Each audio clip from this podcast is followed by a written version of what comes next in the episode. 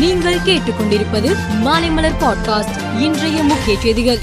தீபாவளி பண்டிகை நாடு முழுவதும் இன்று வெகு விமர்சையாக கொண்டாடப்பட்டு வருகிறது. இந்நிலையில் சிறுவர் முதல் பெரியவர் வரை புத்தாடை அணிந்து கோவில்களுக்கு சென்று வழிபாடு நடத்தினர். அதன் பின் இனிப்புகள் வழங்கியும் பட்டாசுகள் வெடித்தும் வாழ்த்துக்களை பரிமாறியும் தீபாவளி கொண்டாடி வருகின்றனர். திருப்பத்தூர் மாவட்டம் வாணியம்பாடி அருகே நேற்று நடந்த பேருந்து விபத்தில் ஆறு பேர் உயிரிழந்தனர்.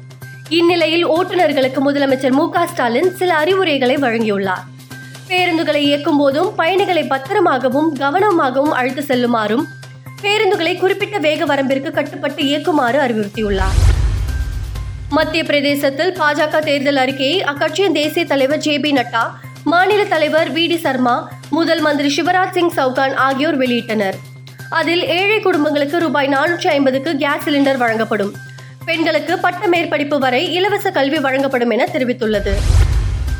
தீபாவளிக்கு முந்தைய நாளான நேற்று அயோத்தியில் இருபத்தி இரண்டு புள்ளி இருபத்தி மூன்று லட்சம் அகல் விளக்குகள் ஏற்றப்பட்டு புதிய உலக சாதனை படைக்கப்பட்டது. இந்த தீப திருவிழாவில் பொதுமக்கள் தன்னார்வலர்கள் உள்ளிட்ட ஏராளமானோர் கலந்து கொண்டு அகல் விளக்குகளை ஏற்றி வைத்தனர். இதற்கான கிண்ண சாதனை சான்றிதழ் முதல் மந்திரி யோகி ஆதித்யநாதனிடம் வழங்கப்பட்டது.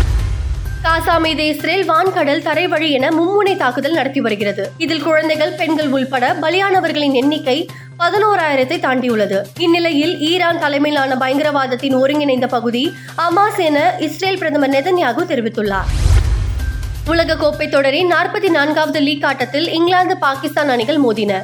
டாஸ் வென்று முதலில் ஆடிய இங்கிலாந்து முன்னூற்றி முப்பத்தி ஏழு ரன்களை குவித்தது. அடுத்து ஆடிய பாகிஸ்தான் இருநூற்றி நாற்பத்தி நான்கு ரன்கள் மட்டுமே எடுத்து தோற்றதுடன் தொடரில் இருந்து வெளியேறியது.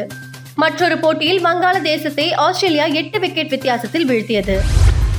இந்தியாவில் நடந்து வரும் உலகக்கோப்பை கிரிக்கெட் தொடரில் இந்தியா தென்னாப்பிரிக்கா ஆஸ்திரேலியா அணிகள் அரையிறுதிக்கு முன்னேறின. நேற்று நடந்த லீக் ஆட்டத்தில் பாகிஸ்தான் அணி தோற்றதால் உலக கோப்பை தொடரில் இருந்து வெளியேறியது. இதனால் நான்காவது அணியாக நியூசிலாந்து அரையிறுதிக்கு முன்னேறியது. வரும் பதினைந்தாம் தேதி மும்பையில் நடைபெறும் முதல் அரையிறுதியில் இந்தியா நியூசிலாந்து அணிகள் மோத உள்ளன.